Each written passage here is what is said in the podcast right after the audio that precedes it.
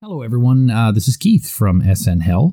It's, I guess, a special episode, or if you're a big fan of Matt, like most of us are, it's a non-special episode because it's just me by myself tonight. So at the end of every episode, if this is the first time you've heard it, myself, Matt, and our third chair give an MVP to whoever on the show was, you know, our most valuable. At one point, we were saying not ready for a primetime player, and we're using those numbers to base our rankings for this season, and we'll do it for season 2 as well, and every season we do after that. This isn't a perfect system. We recognize that statistically we should rank everyone every episode, but regardless, this is just giving an idea of where we thought each member of the 7 not ready for primetime players finished based on their performances in season 1. And I also have a very brief sort of, I guess, summary or an analysis that we sort of did based on the notes we've had throughout the year.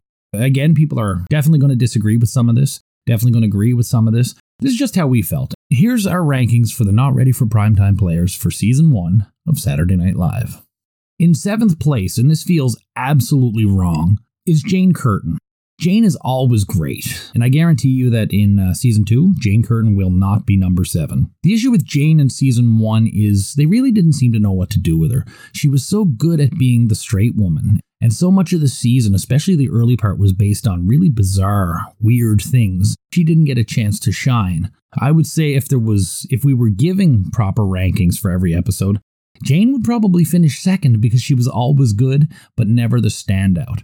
It's one of these things where being an excellent supporting actor doesn't get you the prize, except maybe Best Supporting Actor. So we adore Jane, and we were all very shocked when we saw that she finished number 7. And like I said, this will not trend in season 2.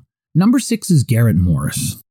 The sad part about Garrett, and this will go throughout his whole run, is that they really don't know what to do with Garrett. The man is immensely talented, far better trained than anyone in the cast, and quite versatile, but yet, for a number of reasons, they just don't write for him. And we've said it a number of times on the show that when Garrett is given something great, he is great. For me, 3 of my favorite sketches of the year were Garrett sketches. His role in Life or Follies, Garrett Morris Sings Schubert, and Fondue from Namibia. All amazing pieces done by Garrett Morris. The problem is, though, 90% of the time he is relegated to waiters, in the background, 3 lines, or something very heavily based on race. And I'm really interested to see where he fits as far as seasons 2 through 5 are considered. Number 5 for us was actually John Belushi. Belushi has gone on to be adored, and even at that time, he had a strong backing of fans. The issue with Belushi for us, as far as negative, is that he's very broad. A lot of his comedy sometimes comes off as mean-spirited. As we go through season 2, we're starting to see that Belushi sort of simmers down on some of this and then ramps it up in other ways. And I think he gets a better hold of it partway through season 2. But as far as season 1 is concerned, Belushi's got our number 5. Number 4 for us was Lorraine Newman. Lorraine Newman is, for my money, the most versatile performer in the early season. And the problem with that is she disappears into her character. She's the complete opposite of Belushi and to some extent Gilda Radner, where you always see Belushi and you always see Radner. Whereas Lorraine goes from Sherry Norwalk to Fritzi Kringle to Indira Gandhi, and you really sometimes don't even realize it's Lorraine. And because of that, she's sometimes hard to pin down. She was also very against doing repeating characters. Tremendously versatile, tremendously talented. And also, too, she came from a slightly different background. As far as being in the mix with the writers and the other performers, at this early stage, Lorraine doesn't have the relationship a lot of the other ones do, nor does Garrett or Jane, which might indicate why none of them finished in the tippy-tippy top.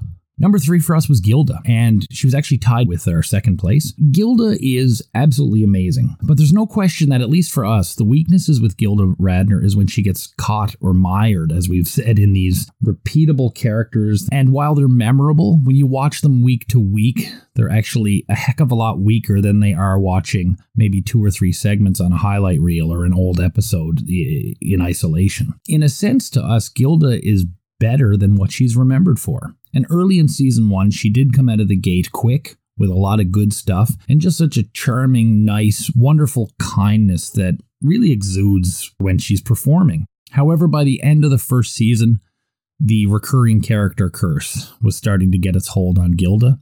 Her popularity with us dropped a little bit. Number two was Chevy Chase, and Chevy was tied with Gilda.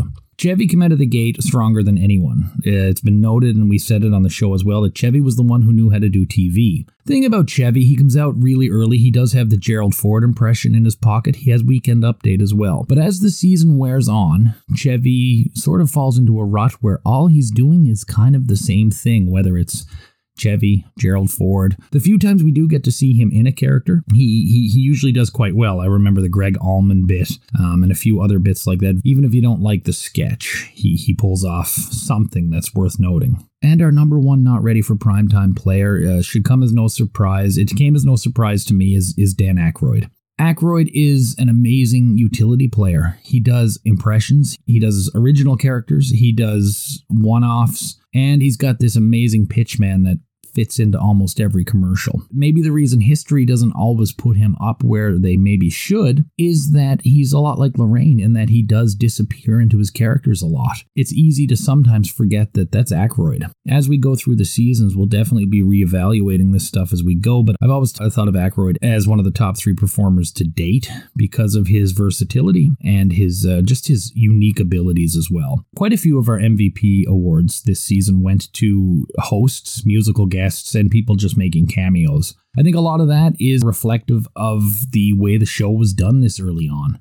It is a relatively small cast, and there have been, some cameos and some really strong hosts on episodes where maybe the not ready for primetime players weren't so strong themselves. It takes a while to find your footing, I suppose.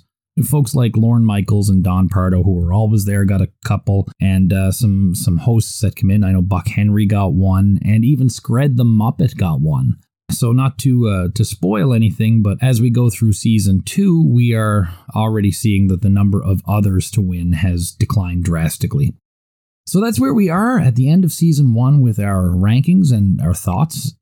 On behalf of Matt and all the third chairs, I want to thank you very much for listening and the support throughout the last year and a half. We're really excited. We know this is a long process, and it may be so long that we won't be able to finish it. But we're having a great time doing it. Good way to get together and have some laughs and talk about something we really enjoy. So thanks very much. Like and subscribe and comment if you are so inclined. And have a great day. Take care. Bye-bye.